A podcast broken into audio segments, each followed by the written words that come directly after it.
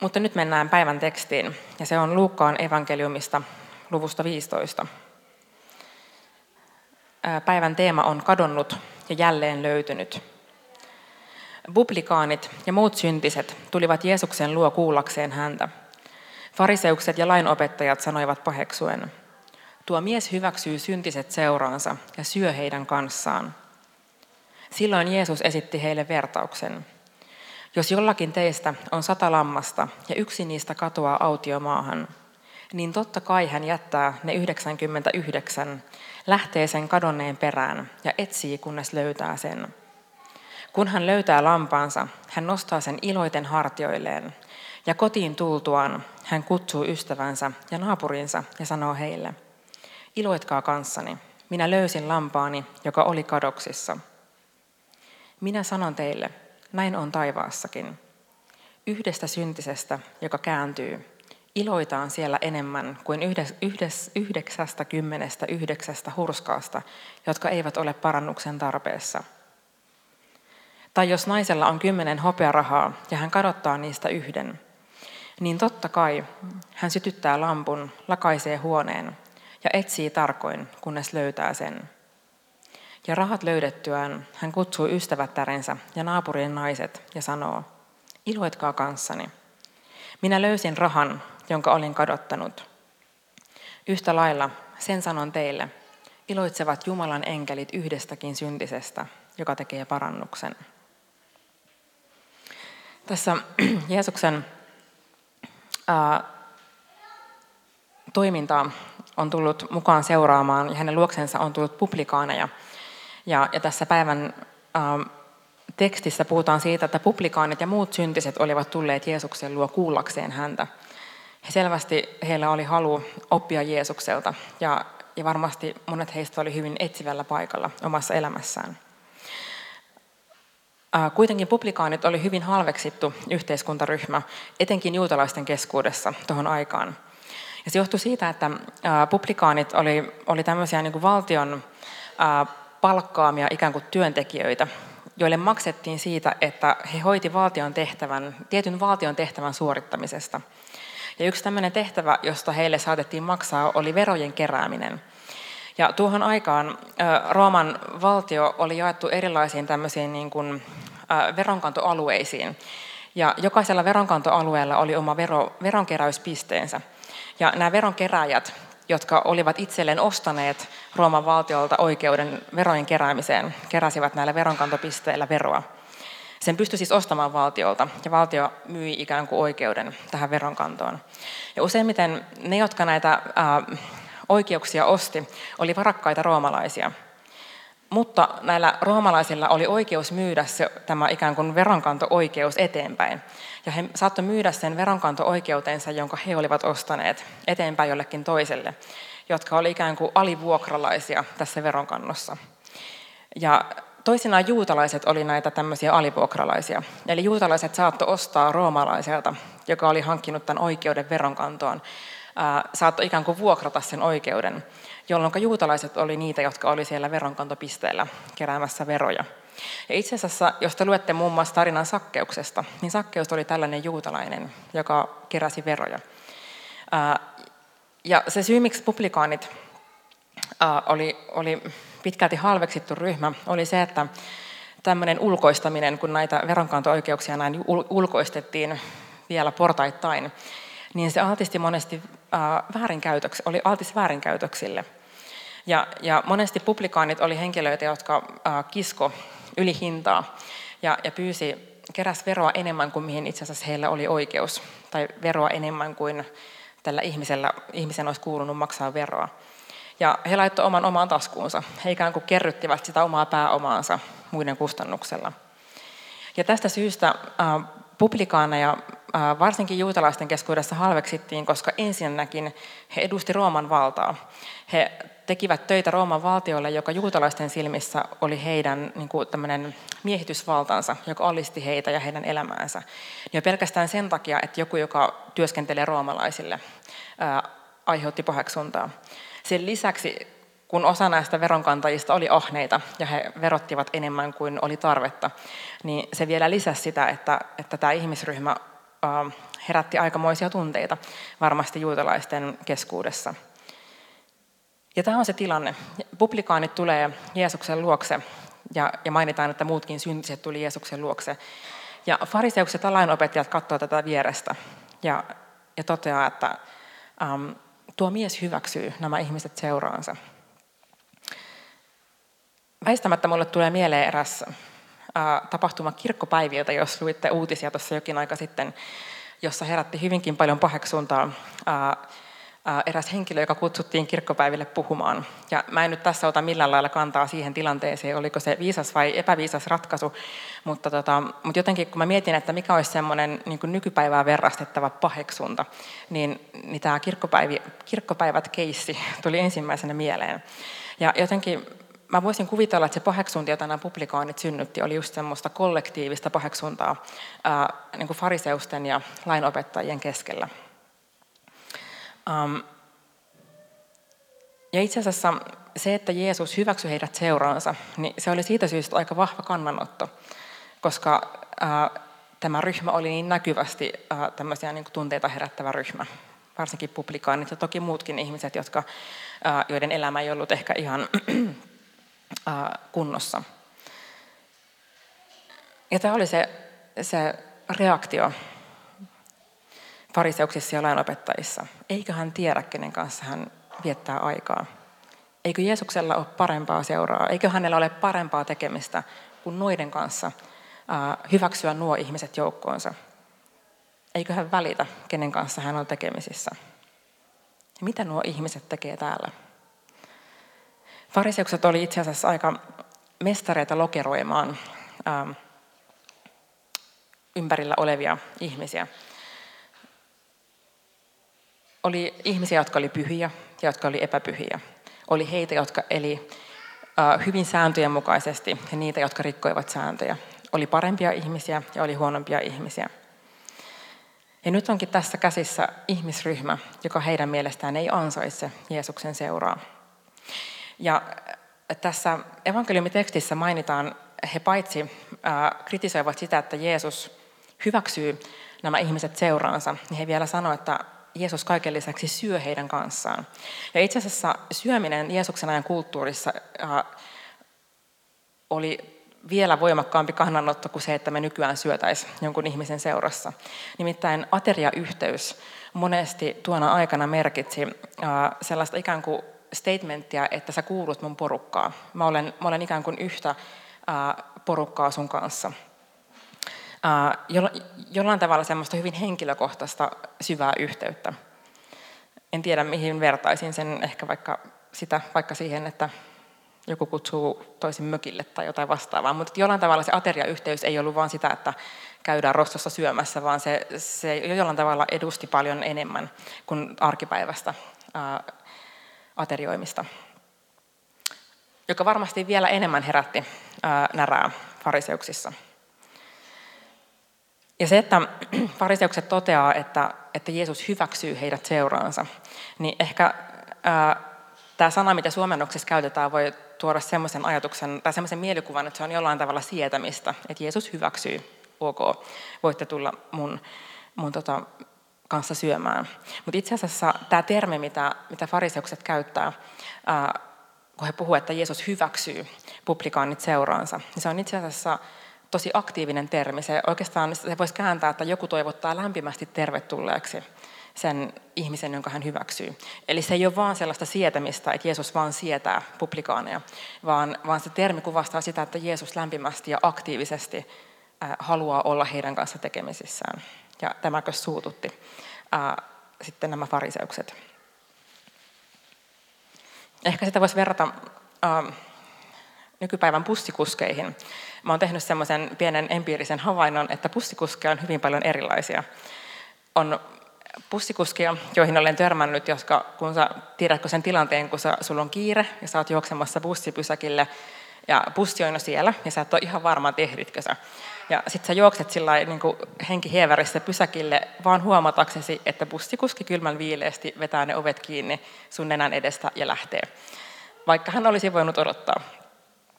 Ja sitten on bussikuskeja toisesta ääripäästä, mun yksi ystäväni kertoi, että hän oli tuolla maalla käymässä ja tota, hän oli kävelemässä ää, itse asiassa ei edes bussipysäkille, mutta hän oli menossa suuntaan, jonka siis oli ikään kuin lähestymässä bussipysäkkiä. Ja tota, yhtäkkiä hän kuulee vierestään äänen, siihen tulee bussi, pysäyttää, siis noin 50 metriä ennen bussipysäkkiä, avaa ovet ja kysyy, että hei sori, onko kävelemässä bussipysäkille, että mä voin poimia sut kyytiin. puhutaan aikamoisesta asenneerosta. Ja jotenkin se, että kun tässä puhutaan hyväksymisestä, niin mä ajattelen, että Jeesus ei ole se bussikuski, joka pitkin hampain, mikä ottaa jonkun ihmisen mukaansa, vaan sen takia, että täytyy. Vaan hän on tämä jälkimmäinen äh, ikään kuin bussikuski, joka aktiivisesti haluaa kutsua muita mukaansa. Ähm, Jeesus selvästi huomaa fariseusten asenteen. Ja hän siirtyykin puhumaan vertauksin, niin kuin hän monesti tekee. Ja Jeesus puhuu muun muassa tästä kadonneesta lampaasta ja paimenen asenteesta tätä lammasta kohtaan.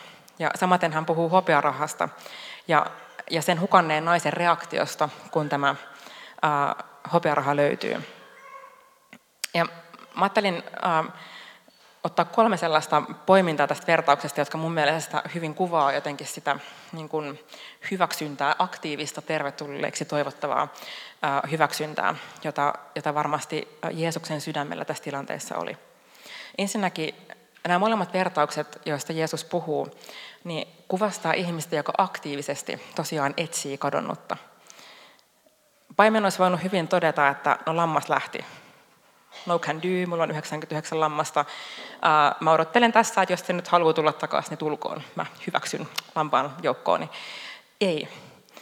Hän jättää ne 99 ja lähtee aktiivisesti etsimään sitä, joka on kadonnut. Samaten nainen, joka hävittää hopearahan. Hän olisi voinut vaan todeta, että näin kävi. Harmillinen juttu. Mutta hän näkee valtavasti vaivaa. Tässä puhutaan, että hän lakaisee kotiinsa varmasti läpikotaisin löytääksensä sen, mikä on hukassa. Toiseksi se, kun puhutaan tästä näistä 99 lampaasta, niin minusta se tosi hienolla tavalla kuvastaa sitä, että jokainen meistä on tietyllä tavalla korvaamaton Jumalan sydämelle. Kukaan meistä ei korvaa ketään toista. Ja kukaan ei voi korvata sinua Jumalan sydämellä. Ne 99 lammasta, jotka oli jo tallessa, eivät korvanneet sitä yhtä, joka oli kadonnut. Paimen lähti etsimään sitä yhtä. 99 ei riittänyt korvaamaan sitä yhtä.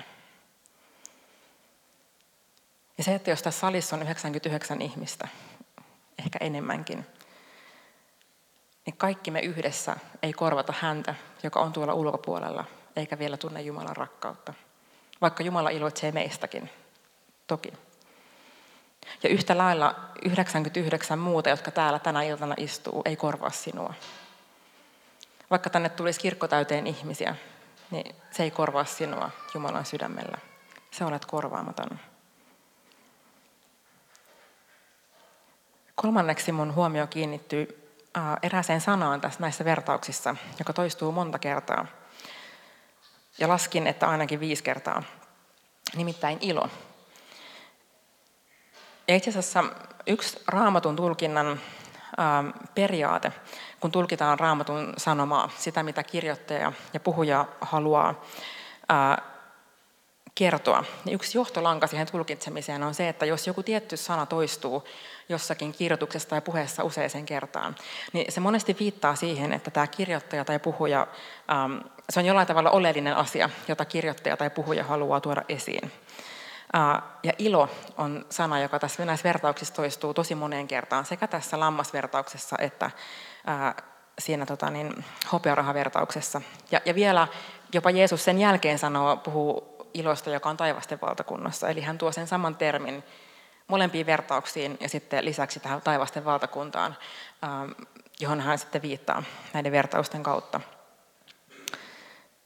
Joten mä ajattelen, että, että jollain tavalla tämä tosi vahvasti puhuu juurikin siitä, että Jeesus ei pelkästään pitkin hampain hyväksy meitä, vaan hän iloitsee meistä.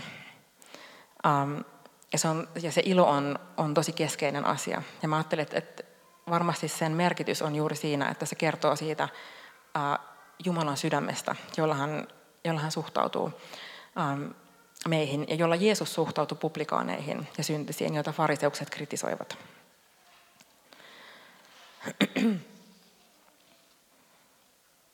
Ja se, että fariseukset omana aikanaan varmasti lokeroi tehokkaasti ihmisiä ympärillään, niin kuin ne tässä, he tässä, myös tässä, verta, tai tässä ää, raamatun kohdassa tekivät, niin mä ajattelen, että ihmisluonto ei ole muuttunut mihinkään. Me yhtä lailla nykypäivänä joko tahtoen tai tahtomatta lokeroidaan ihmisiä. Ja siihen riittää milloin mikäkin asia. Se voi olla, että joku kävelee tuosta ovesta sisään, niin se voi olla, että me skannataan hänen ulkomuotonsa tai vaatteensa, jota hän käyttää, tai, tai mitä ikinä, ja, ja lokeroidaan hänet johonkin tiettyyn lokeroon. Um, mitä ikinä oli ne syyt, jolla me niitä lokeroita tehdään. Ja mä uskon, että mitä enemmän me lokeroidaan ihmisiä, oli se sitten tahtojen tai tahtomatta, niin sen poissulkevampia meistä tulee. Ja mitä poissulkevampia meistä tulee ja meidän, mitä poissulkevampi meidän asenne on, niin sen vahvemmin me myös suljetaan itsemme kaiken ulkopuolelle. Koska kun mä vahvasti lokeroin ihmisiä ympärilläni, niin myös mun elämä alkaa näyttää siltä, että mua lokeroidaan koko ajan. Ja, ja kun Jeesus puhuu siitä, että se mitta, millä, teille, millä te mittaatte, niin sillä mitalla teille mitataan. Niin mä ajattelen, että ehkä tämä on jollain tavalla esimerkki siitä, että kun mitä enemmän me ikään kuin omassa elämässä toteutetaan sellaista väärää käyttäytymismallia, niin sen, pidem, sen enemmän ja sen pidemmällä me mennään tilanteeseen, jossa me ollaan sen oman virheellisen asenteemme vankeja. Eli mitä enemmän mä arvostelen ihmisiä ja lokeroin heitä, niin sen enemmän mä eristän itseäni muista, koska mä, musta tulee epäluulonen. Ja mä entistä enemmän alan miettimään, että no miten muut musta ajattelee, kun mä heitä niin, itsekin heitä niin ahkerasti lokeroin. Ja helposti elämästä tulee semmoinen niin kuin, eräänlainen lajittelukeskus, johon mä, niin kuin, josta mä niin kuin, ikään kuin ihmisiä työnnän erilaisiin niin kuin määritelmiin ja, ja suhtaudun heihin sitä kautta. Mutta Jeesus ei tehnyt sitä. Niin kuin tässä sanotaan, niin hän kutsui luoksensa ähm, myös ne ihmisryhmät, joita fariseukset lokeroi, joista he totesivat, että noiden ihmisten ei kuuluisi, kuuluisi olla tässä tilanteessa. Ei kuuluisi olla Jeesuksen lähellä. Ja itse asiassa Jumalan valtakunta on oikeastaan niin kuin sisäänkutsuva, inklusiivinen, jos nyt tämmöistä, tämmöistä monimutkaista termiä, termiä voi käyttää, niin on sisäänsä kutsuva enemmän kuin poissulkeva, eksklusiivinen. Ja, ja myös sellaisilla tavoilla, jota, jota me ei aina odoteta.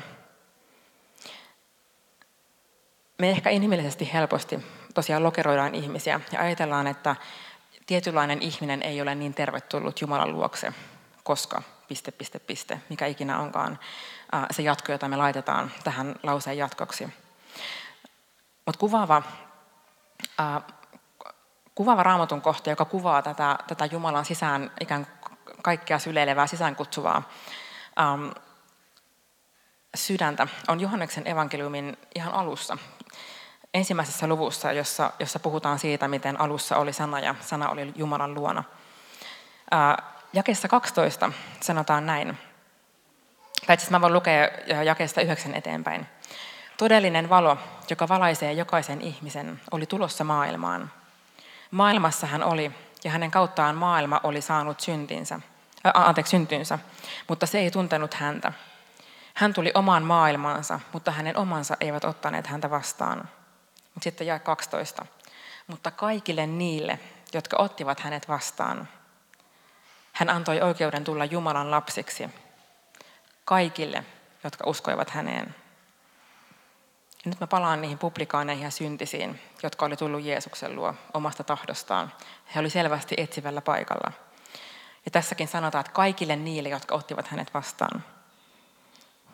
Mä oon ollut huomaavina, että joskus kristityillä on tapana lokeroida ihmisiä niin, että, että me julistetaan ja ajatellaan, että tietynlaiset ihmiset eivät ole arvollisia tuntemaan Jumalaa tai arvollisia tulemaan Jumalan luokse.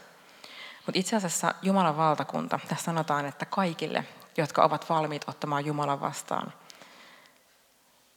niin Jumala otti heidät vastaan. Mutta se, mikä tekee tästä sitten taas eksklusiivista, eli ikään kuin poissulkevaa, niin ei ole se lokeroiminen, ei ole se, että sä olet tietyssä lokerossa, vaan se, mikä tekee tästä poissulkevaa, löytyy itse samasta lauseesta.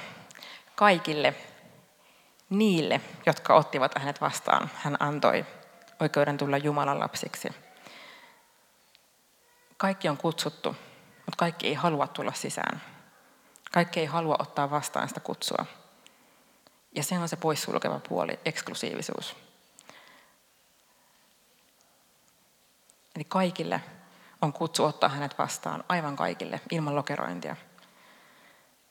Mutta se, joka sulkee ulkopuolelle, ei ole se meidän lokerointi tai ne ihmisryhmät tai tietynlaiset asiat, vaan tässä puhutaan nimenomaan siitä, että kaikki on kutsuttu, mutta kaikki eivät halua ää, ottaa vastaan Jumalan valtakuntaa. Jumala ei pakota ketään. Hän ei vedä väkisin ää, ketään omaan valtakuntaansa. Mutta kaikki, jotka haluavat tulla, ää, Jumala on antanut oikeuden tulla Jumalan lapsiksi. Joten raja-aidat, jota me ehkä inhimillisesti monesti pystytetään, jos sä et käyttäydy tietyllä tavalla, jos sä olet mukannut elämässä tosi pahasti ja siinäkin me ollaan taitavia määrittelemään, että mikä on se raja, miten pahasti niin kuin voi mokata, että vielä on niin kuin oikeassa lokerossa ja missä menee se raja, että nyt niin kuin tipuit ulkopuolelle. Tai jos vaikka sä et ajattele samalla tavalla kuin minä ajattelen, niin sitten taas ähm, raja-aidat ja lokerot otetaan kehiin.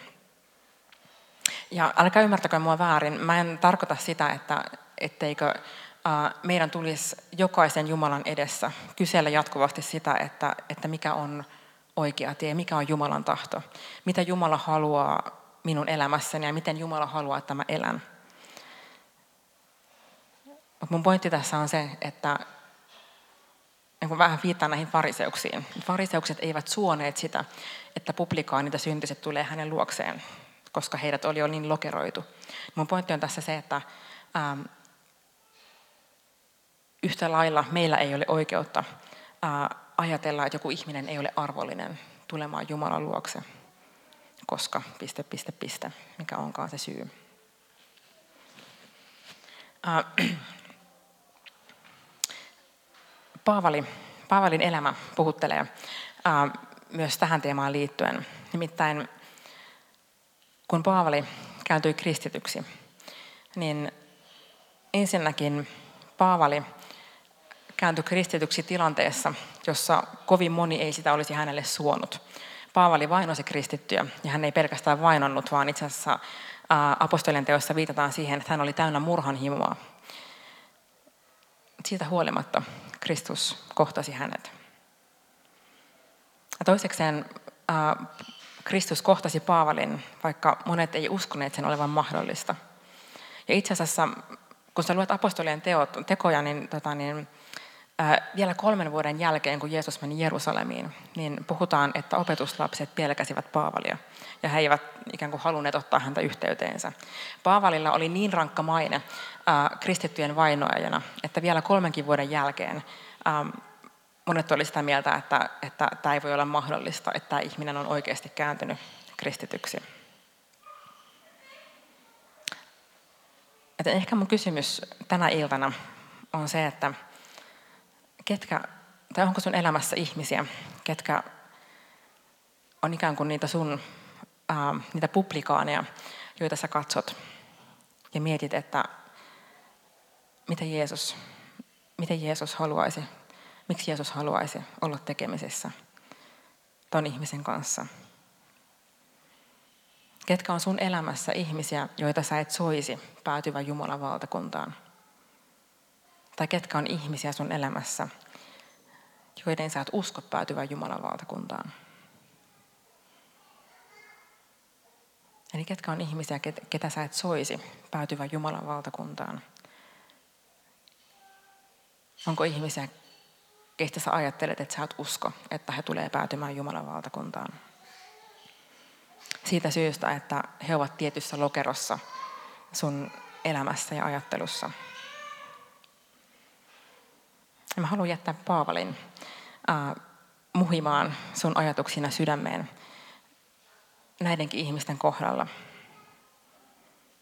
Kristus kohtasi Paavalin, vaikka hän oli mitä pahin kristittyjen vastustaja. Paavali kohtasi Kristuksen, vaikka moni ei sitä uskonut edes vielä kolmen vuoden jälkeen, että näin oli tapahtunut. Rukoillaan.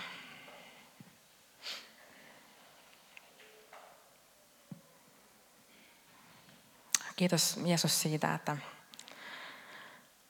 sinä hyväksyt luoksesi publikaanit ja syntiset. Kiitos siitä, että sinä olet hyväksynyt luoksesi meistä jokaisen. Kiitos Jeesus siitä, että sinä et lokeroi. Sinä et ilmoita, että, että pahoittelen. Nyt ei pääse mukaan Jumalan valtakuntaan. Kiitos Jeesus siitä, että sinä iloitset jokaisesta, joka tulee. Sinä aktiivisesti toivotat tervetulleeksi ja aktiivisesti etsit heitä, jotka ovat valmiit ottamaan Jumalan valtakunnan vastaan. Me halutaan tässä hetkessä tuoda meidän sydämemme ja asenteemme ja koko elämämme Herra sun eteesi. Halutaan tunnustaa, että me ei olla aina osattu rakastaa meidän lähimmäisiämme niin kuin olisi pitänyt. Anna anteeksi ennakkoluulot. Anna anteeksi lokeroiminen. Anna anteeksi, että me ei olla aina edes uskottu, että joku ihminen voisi olla sinulle tärkeä tai että hän voisi olla sinun valtakuntasi kansalainen. Tuossa puhdistamaan meidän sydän ja meidän asenteet. Täytä meidät sun rakkaudella. Ja Herra, ota vielä vastaan meidän hiljainen rukous, kun me jokainen tuodaan sun eteesi ne asiat, jotka meitä tällä hetkellä painaa ja asiat, joissa me ollaan, Herra, sua vastaan rikottu.